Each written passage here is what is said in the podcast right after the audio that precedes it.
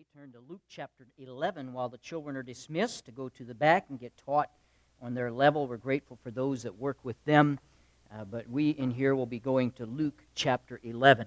Probably one of the most uh, familiar passages in the Bible is the Lord's Prayer. We've all probably heard it, we've all probably said it. Uh, we see people that are not even Christians or don't claim to be Christians, and they will still say the Lord's Prayer. It's uh, said at funerals, it's said at difficult times, and uh, it is one that is very well known, probably almost as, uh, as well or more well known than uh, Psalm 23. I want to look today at the Lord's Prayer and then a story that followed the Lord's Prayer and see what we can learn uh, from what Jesus has to tell us. In Luke chapter 11, verse number 1, the Bible says, And it came to pass that as he was praying in a certain place, when he ceased, one of his disciples said unto him, Lord, teach us to pray as John also taught his disciples. And he said unto them, which, uh, When ye pray, say, Our Father, which art in heaven, hallowed be thy name. Thy kingdom come, thy will be done, as in heaven, so in earth. Give us day by day our daily bread and forgive us our sins, for we also forgive everyone that is indebted to us. And lead us not into temptation, but deliver us from evil. Father, I pray today that you would help us as we look at uh, a, a, word today, some examples today from Jesus Christ here. I pray that you would help us to apply these truths to our life. In Jesus' name, amen it begins by telling us here that the disciples observed the Lord as he engaged in prayer. Now, it was Jesus praying that motivated their desire to pray as well. I'd like to ask if you would just think today about your own prayer life. Who do you motivate? Who do you inspire by your prayer life? I hope that it does. But can you imagine watching Jesus pray? He must have been something to see as he is communing with his Father. And it was so much uh, uh, it so much impressed them that they wanted to do it like he did. And so it's interesting, they did not tell him to teach us how to pray, they told him to teach us to pray. And they wanted to learn to do it like he did it. And so they said, John taught his disciples, talking about John the Baptist, uh, he taught his disciples, and we'd like you to teach us to pray as well. Now, this is the sixth time out of seven in the book of Luke that we see Jesus praying. The next time will be in Gethsemane. We're familiar with that one. And uh, the Lord uh, Jesus Christ, he knew what was in store for him, he knew what was ahead, and so he prayed. If Jesus prayed, how much more do you and I need to pray? Amen? We need to constantly be in prayer. And the disciples knew this, and so they came to Jesus and they said, Lord, you need to teach us to pray like you're praying. We want to pray like that as well uh, Jesus responded to his disciples immediately. Can I tell you, God likes to answer that type of prayer. When they said, Teach us to pray, He's much more concerned about that than He is about, Lord, please let me get this promotion. Uh, now, we ought to pray about those things as well. But God's more concerned about your character than He is about your circumstances. And so He uh, quickly answered this prayer. Now, He'd already given them the one that we're more familiar with in, in Matthew 6, 9 through 13, uh, the Lord's Prayer uh, that's mostly quoted. He's given us that pattern of prayer there, but now he's recapping it for us here in Luke chapter 11. And I uh, want to just break it down if we can uh, before we actually get to the story that he gave them, and so we can get a good idea of what Jesus is telling us here.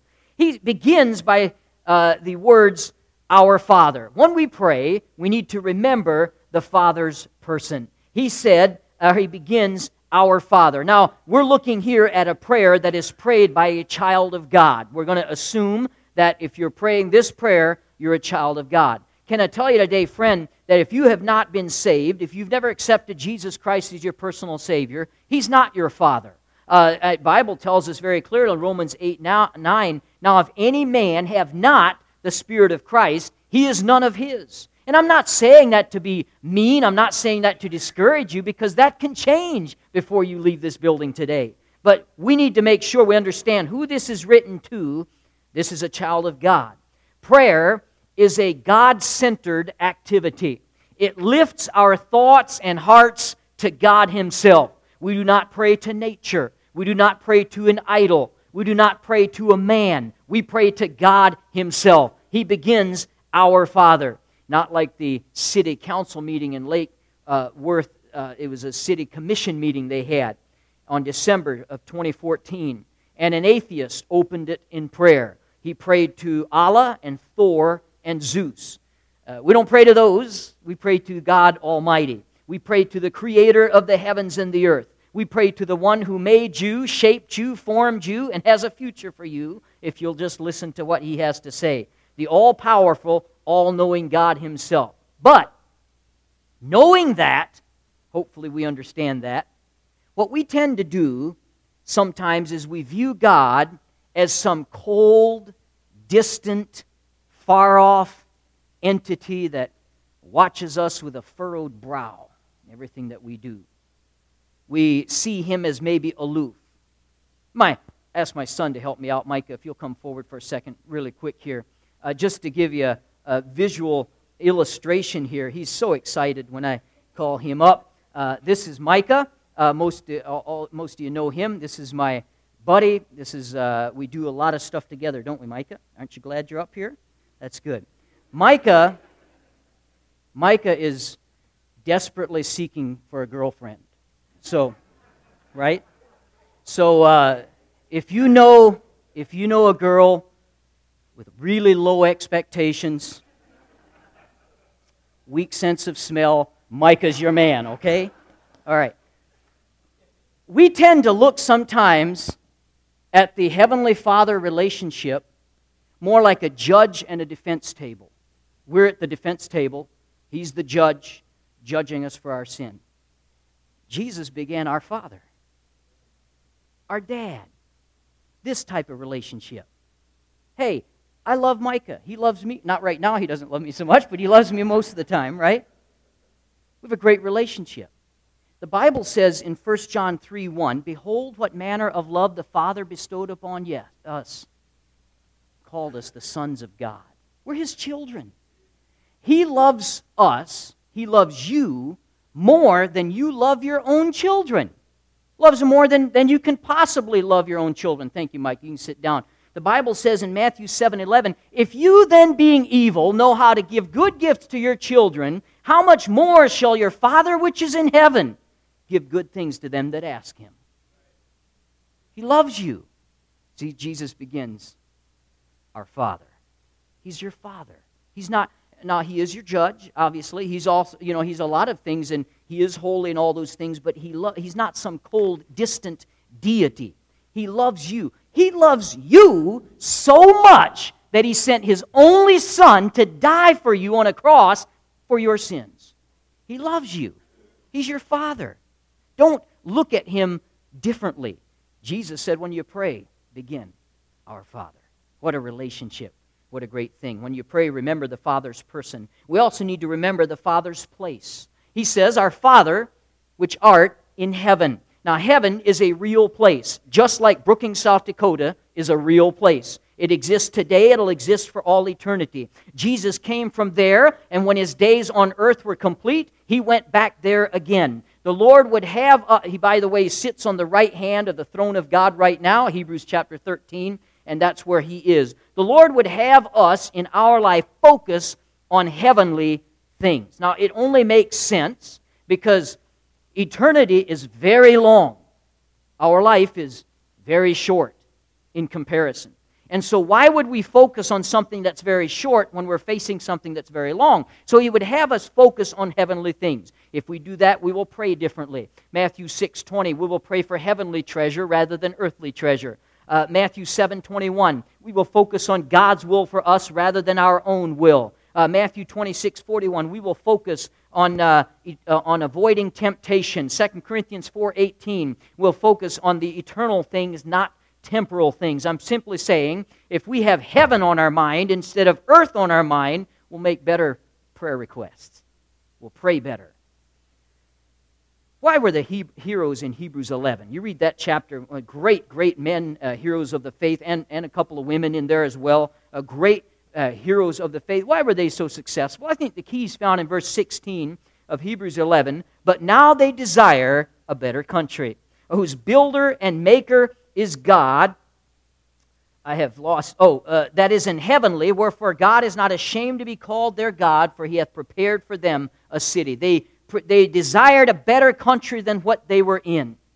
So we focus on the Father's person, we focus on the Father's place. We also ought, need to remember the Father's purity. Look what it says next Hallowed be thy name. Hey, God is holy, God exalts his name. Psalm 111, verse 9, the Bible says, Holy and reverend is his name. By the way, God takes note of those who blaspheme his name. One of the commandments is, Thou shalt not take the Lord thy God's name in vain. And so that is an important thing for us to remember. Exodus chapter 20, verse 7 is that verse. As we approach God's throne in prayer, let us remember who we're talking to. We're coming to the creator of the universe, the almighty, all knowing, all uh, knowledgeable God uh, who loves us enough to listen to us. Isn't that a blessing?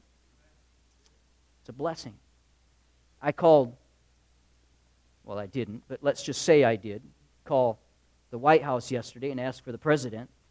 I wouldn't get through, but I can call the creator of the universe and I get through every single time. It's a blessing, isn't it? We need to remember the Father's purity. We also uh, are to remember the Father's purposes. Uh, thy kingdom come, he said, thy will be done as in heaven, so in earth. It has always been God's purpose to establish a glorious, righteous kingdom here on earth. In fact, He created Adam and Eve, and He created them. They were perfect. They were innocent. They were without sin. In fact, they went. Uh, they were completely naked because there was innocence. There was no. There was no sin. There was. There was nothing that existed like that. And so uh, they they had were to have dominion. Sadly, Adam and Eve sinned. They surrendered their sovereignty to Satan. So now we live in a world that is cursed by sin and death. I've heard the question often if God is a God of love, then why is there so much suffering in the world today? Why do children get sick? Why is there disease? Well, listen, friend, God never intended for that to happen. God never created a world like that. We created that world when we chose to sin. And in fact, because we are now born in a sin cursed condition, He goes so far as to, even though we're the ones that messed up, he went to Calvary to pay for that uh, mess up and saves us anyway. He defeated sin and he defeated death there at Calvary. God's kingdom purposes have not been canceled, they've only been delayed for a while. So we continue to pray, Thy kingdom come, Thy will be done on earth as it is in heaven. And it will one of these days. In the meantime, we're to do all we can to win people to Christ, uh, to bring them to the saving knowledge of the Lord Jesus Christ. How many today, how many today Christians, even in this building, we say the words, Thy kingdom come, but we live the life, My kingdom come. We need to always keep this in mind. Thy kingdom come. We see the Father's person, the Father's place, the Father's purity, the Father's purposes. We're also to remember the Father's provision. He says, Give us this day our daily bread. There is to be bread for today as there was manna day by day for Israel. You remember if you go back in the Old Testament when God provided them manna, they were not to go out and collect enough for today and tomorrow, just for today. In fact, if they collected some for tomorrow, it would rot, it would go bad. And so they got daily bread. This is what we're to pray for as well. Uh, we're advised to pray for our current needs, not necessarily for vast wealth or a large stockpile for a long time. Whether we like it or not, we live our lives one day at a time. There's a great verse in Proverbs chapter 30, verse 8 uh, Remove far from me vanity and lies. Neither give me poverty nor riches. Feed me with food convenient for me. How many of you have ever prayed the prayer, Whatever you do, God, don't make me rich? That's what that verse says. Oh, there's nothing wrong with wealth. There's nothing wrong with making plans as long as we keep God in the picture. Amen. The Bible says in James 4:13, "Go to now ye that say, today or tomorrow we will go into such and such a city and continue there a year and buy and sell and get gain, whereas ye know not what tomorrow may bring. For what is your life? It is even a vapor that appeareth for a little while and then vanisheth away." That's all your life is. It's here and pff, it's gone. Life is a vapor. It's so short. You can plan, but God can change those plans. How many would say along with me, uh, that there, you remember a time in your life when God changed your plans. He can do so. We need to depend on Him, trust in Him. Give us this day our daily bread. Deuteronomy 33 25, as thy days, as thy days, so shall thy strength be. The Father's person, the Father's place, the Father's purity, the Father's purpose, the Father's provision, and then we're to remember the Father's pardon. He said, And forgive us our sins, for we also forgive everyone that is indebted to us. That is not to say, if you promise to forgive, you'll be forgiven. We here preach the, uh, from the Word of God an unconditional salvation. There is nothing that you can do to earn your salvation. If no matter how hard you tried, you could not do enough good works to take yourself to heaven. You could not do enough good to outdo your bad. Uh, just as you could not do good to get rid of cancer because it is not uh, a behavioral problem, this problem of sin, it is a condition. And so behavior cannot fix a non behavioral problem, just as, you know, I've got cancer, but I'm going to be really good and it'll go away. You know, that's not connected, it's a condition. So we're born with this sin condition, and grace is what saves us. For uh, we believe it, Titus chapter 3, verse 5, not by works of righteousness which we have done, but is His mercy He has saved us. He saves us through His mercy, His grace. Salvation is a gift to the guilty, not a reward to the righteous. Remember that. Always remember that. That said, once a person is saved, though, then there, uh, he, and he's received God's grace into his life, he's indwelt by the Spirit of God, can I say forgiveness is expected by him?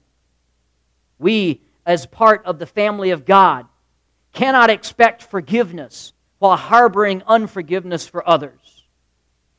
Read about a, a man who was bitten by a rabid dog. And a friend found him writing, writing frantically on a piece of paper.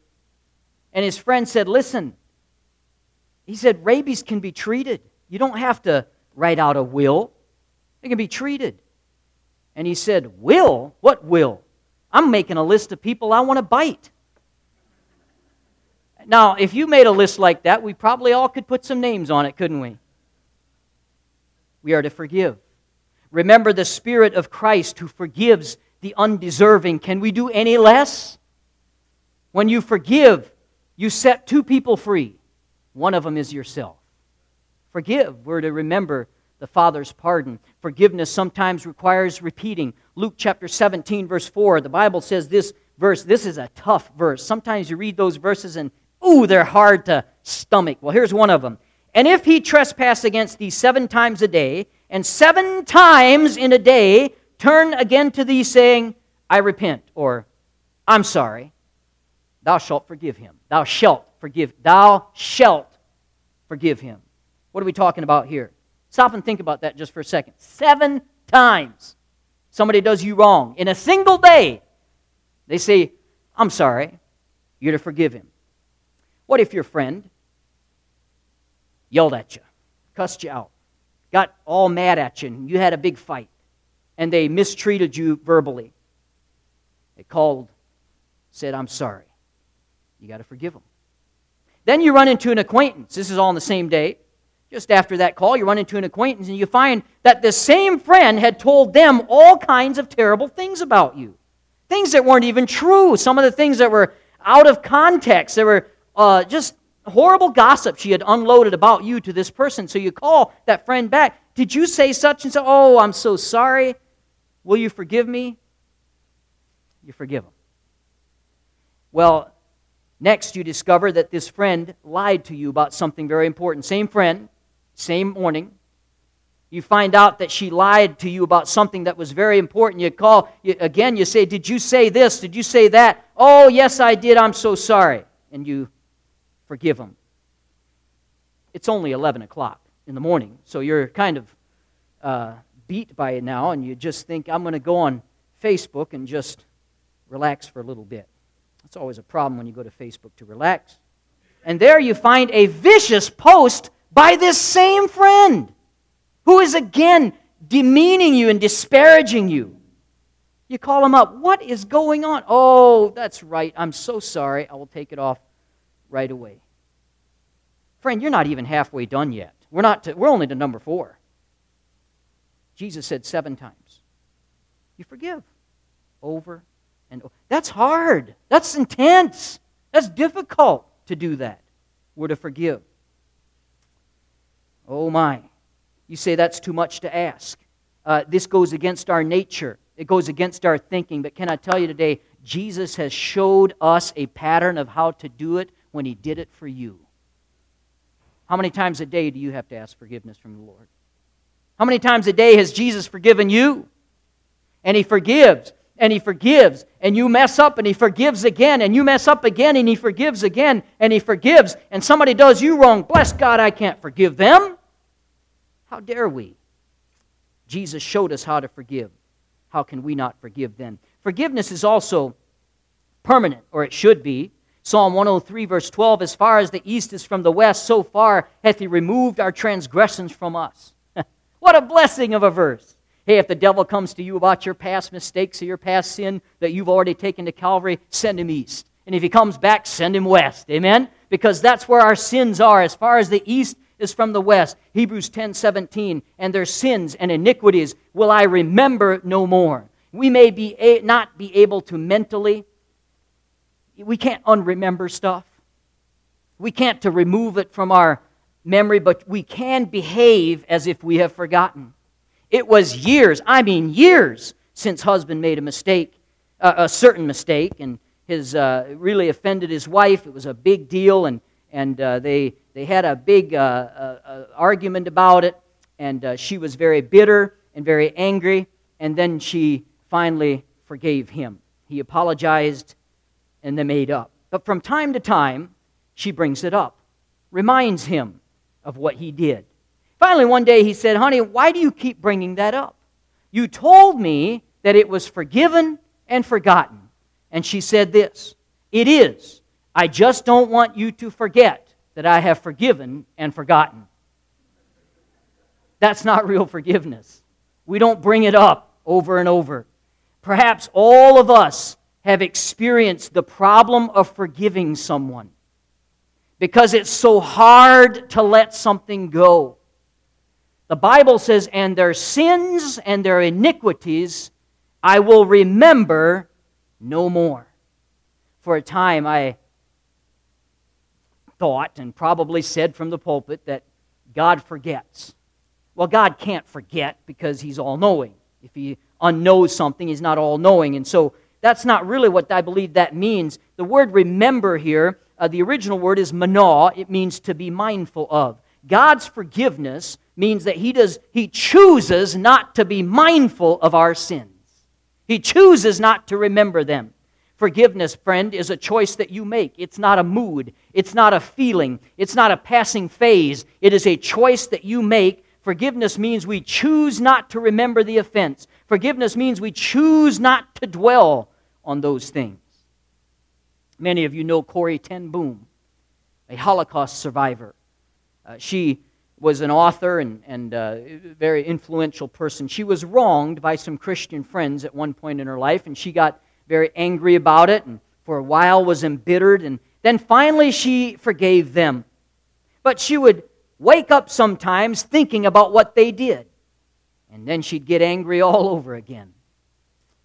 And then she remind, was reminded of a church tower and a bell she heard one morning and realized that when the bell the bell was rung when the rope is pulled you pull the rope and the bell will toll out its ringing and she thought about that for a moment and thought, the only time the bell is making a sound is when the rope is being pulled. If you don't pull the rope again, then the sound fades away and the bell is silent.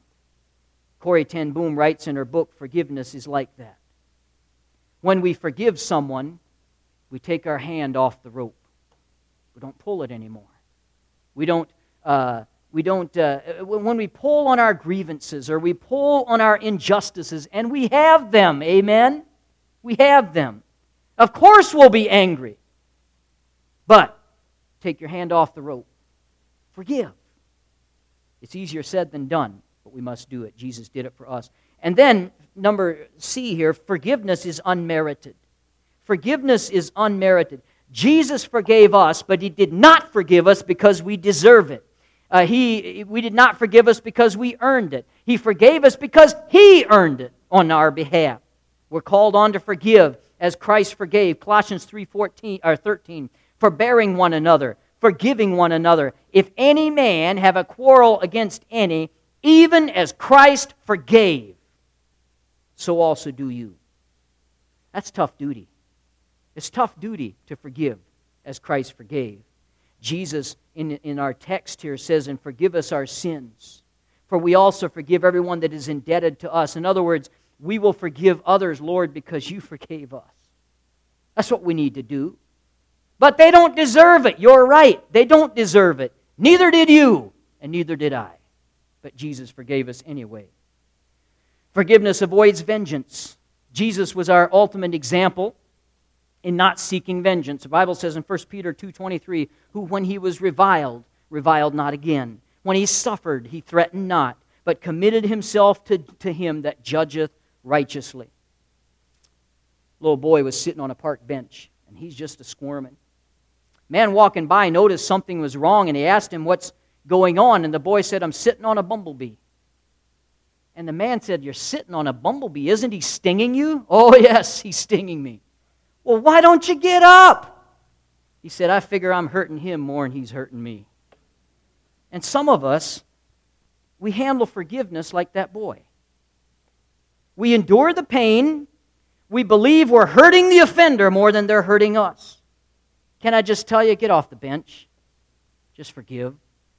If we retaliate against injustice out of anger or bitterness, even though our cause is just, and by the way, I'm coming today from the idea that our cause is just. We do have a reason. We have been wrong. But if we come, uh, even though our cause is just, if we retaliate uh, and we don't forgive, we are not acting righteously. God will not bless our efforts. James 1:20 for the wrath of man worketh not the righteousness of God. Forgiveness will prevent vengeance. Next, forgiveness, forgiveness prevents bitterness. It's been said that uh, bitterness is like drinking poison to hurt someone else. How many of us have fallen victim to bitterness? The Lord warns us in Hebrews chapter 12, verse 15 looking diligently, lest any man fail of the grace of God, lest any root of bitterness springing up trouble you, and thereby many be defiled. How much better our relationships would be if we could just forgive. Forgive. And so Jesus said, And forgive us our sins, for we also forgive everyone that is indebted to us. All right, finally, to the, in the Lord's Prayer, we saw the Father's person, we saw the Father's place and purity, purposes, provision, pardon. Finally, we look at the Father's protection. He says, And lead us not into temptation, but deliver us from evil. Oh, friend, do we not need protection from evil? The evil of our flesh, the evil one himself, Satan, uh, when a child of God falls into evil, not only will they be hurt themselves, he or she tremendously damaged, but they will hurt others as well. It will sully their testimony. It dishonors the Father. It leads other people astray. Jesus knew exactly what he's talking about here when he says, Lead us not into temptation. In verse in Matthew chapter 4, the Bible records for us how Jesus himself was tempted of the devil, and it was a torment. After a 40-day fast, Satan came and tempted him, and one of the temptations was food after he had fasted 40 days and nights. Oh, it was a brutal temptation. Thank God Jesus prevailed as he did in his whole life. Hebrews 4:15 tells us for we have not an high priest which cannot be touched with the feeling of our infirmities but was in all points tempted as we are yet without sin. Hallelujah. Hallelujah for that. By the way deliver us from evil does not refer to trials but to transgressions. This is not a prayer to be kept from suffering. It's a prayer to be kept from sin. It's not, we need to pray in our life more about our character than we do about our circumstances. So getting to our story jesus kind of wraps this up by telling his disciples a story here that I want to read you. It's a story with vivid details and a great message. In this text, we come to what is probably the most important word in the entire Bible concerning prayer. I want to show it to you. This word is only mentioned one time in the whole Bible. You say, Preacher, the most important word about prayer is only mentioned once? Yep. only one time. The principle, the concept, is found all throughout the Bible. The closest verse to this word, without actually using the word, is found in James 5:16. The effectual, fervent prayer of a righteous man availeth much. Let me tell you, friend, if you adopt this word into your prayer life, I promise you it will change your prayer life. Maybe today you are, you are in an absolutely impossible situation. You need this word. Let's read starting at verse number 5. We're still in Luke chapter 11. And he said unto them, Which of you shall have a friend, and shall go to him at midnight, and say unto him, Friend, lend me three loaves? For a friend of mine in his journey is come to me, and I have nothing to set before him. And he from within shall answer and say, Trouble me not. The door is shut. My children are with me in bed. I cannot rise and give thee. I say unto you, though he will not rise and give him because he is his friend, get that? He doesn't give it to him because he's his friend, yet because of his, here it is, importunity, he will rise and give him as many as he needeth. Years ago, a preacher uh, named Bill Rudd preached on prayer, and he made a statement. He said, Never let your prayers be hazy, crazy, or lazy. Never let your prayers be hazy, crazy, or lazy. Don't let your prayers be hazy. Uh, Philippians 4 6. Be careful for nothing, but everything by prayer and supplication with thanksgiving, let your requests be made known unto God. Many people do not get answers to their prayers because they're too hazy. God, please bless our family. God, please be with the missionaries. Listen, God wants specific prayers, amen? We need to pray specifically. Nothing wrong with praying for the missionaries generally, but we need to be specific. God answers specific requests.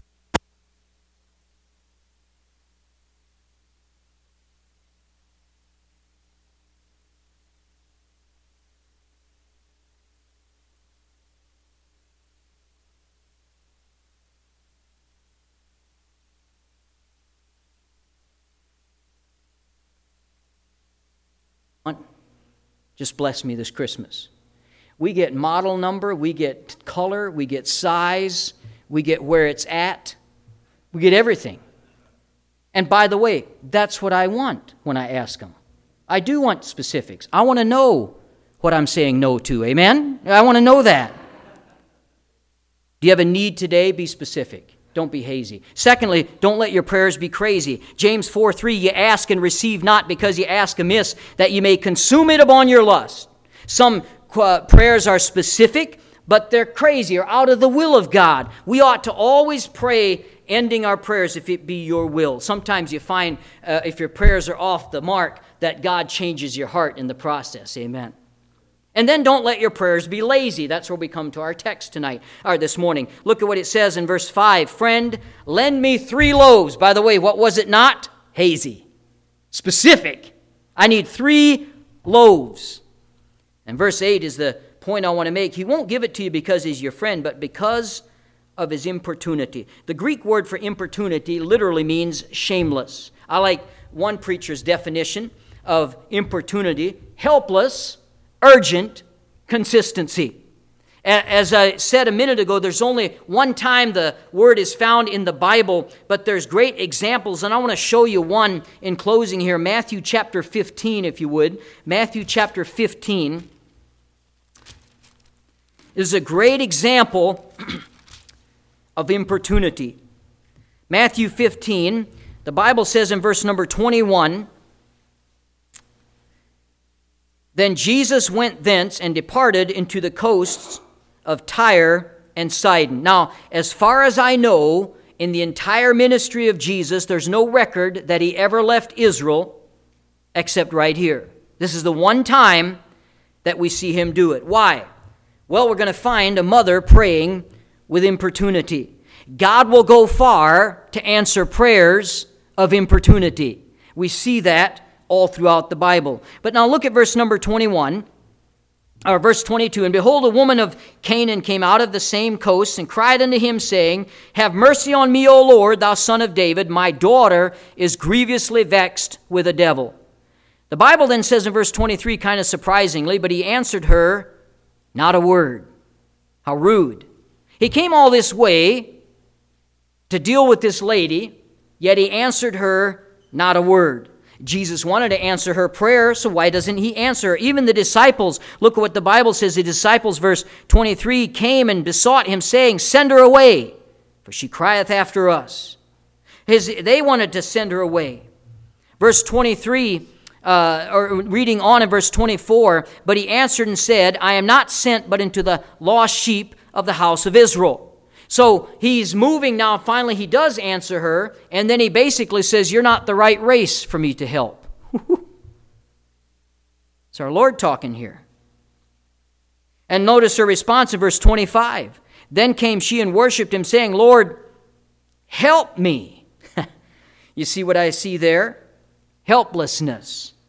This is an element of importunity. Helpless, urgent, consistency. We see all of these in her prayer. You have to help me. I can't do anything for myself. Without your help, I can't help my daughter. You are my only hope. Sometimes we've got to get helpless to get help. Amen. Then Jesus said the unimaginable here, verse 26. It is not meet or appropriate to take the children's bread and to cast it to dogs. That's right. Your Savior calls this woman a dog. It's amazing to see her response in verse 27. She says truth. in other words, you're right. She recognized who she was. Uh, and then she says, I'll just take some crumbs. Even the dogs get to take a feast on the crumbs that fall off the master's table.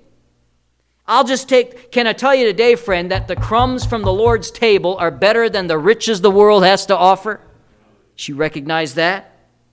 Verse 27. I think we see the true meaning of the word importunity, shamelessness, when she says, Truth, Lord, yet the dogs eat of the crumbs which fall from the master's table. This woman had importunity. There's helplessness. There's an urgency. There's a consistency. Then look at verse number 28. Jesus did what he wanted to do all along. He answered her prayer. Why? Because Jesus loves prayers of importunity. Keep at it. Keep praying. Now, this in our text in, in uh, Luke 11, this is not to say the Lord is hesitant to answer our prayers and we just need to keep praying, but we do just need to keep praying. Amen. God wants to answer our prayers, but He loves importunity. If a bad neighbor will yield to the force of importunity in which he hates, in that which he hates, how much more will a righteous God answer importunity in that which he loves?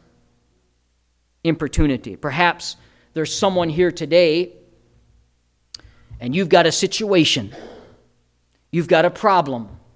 Maybe it's in your health, maybe it's in your family, maybe it's at your job. You've got a problem and you you haven't been able to find an answer from God. Can I encourage you to keep praying with importunity? If we inserted importunity into our prayers, we would revolutionize our prayer life importunity. Don't stop praying. Don't stop asking. Don't stop being faithful like this woman. Nothing Jesus said could divert her from her course to going after him for help because that's the only help that she had. Importunity. God honors it. What about you today, friend? How's your prayer life been? Do you need in your life some importunity? The, the helpless, urgent, consistency of prayer. Let's have every head bowed, every eye closed. I don't know today where the Lord has found you or what He's spoken to your heart about, but maybe you're here this morning and you say, Preacher, I'm not.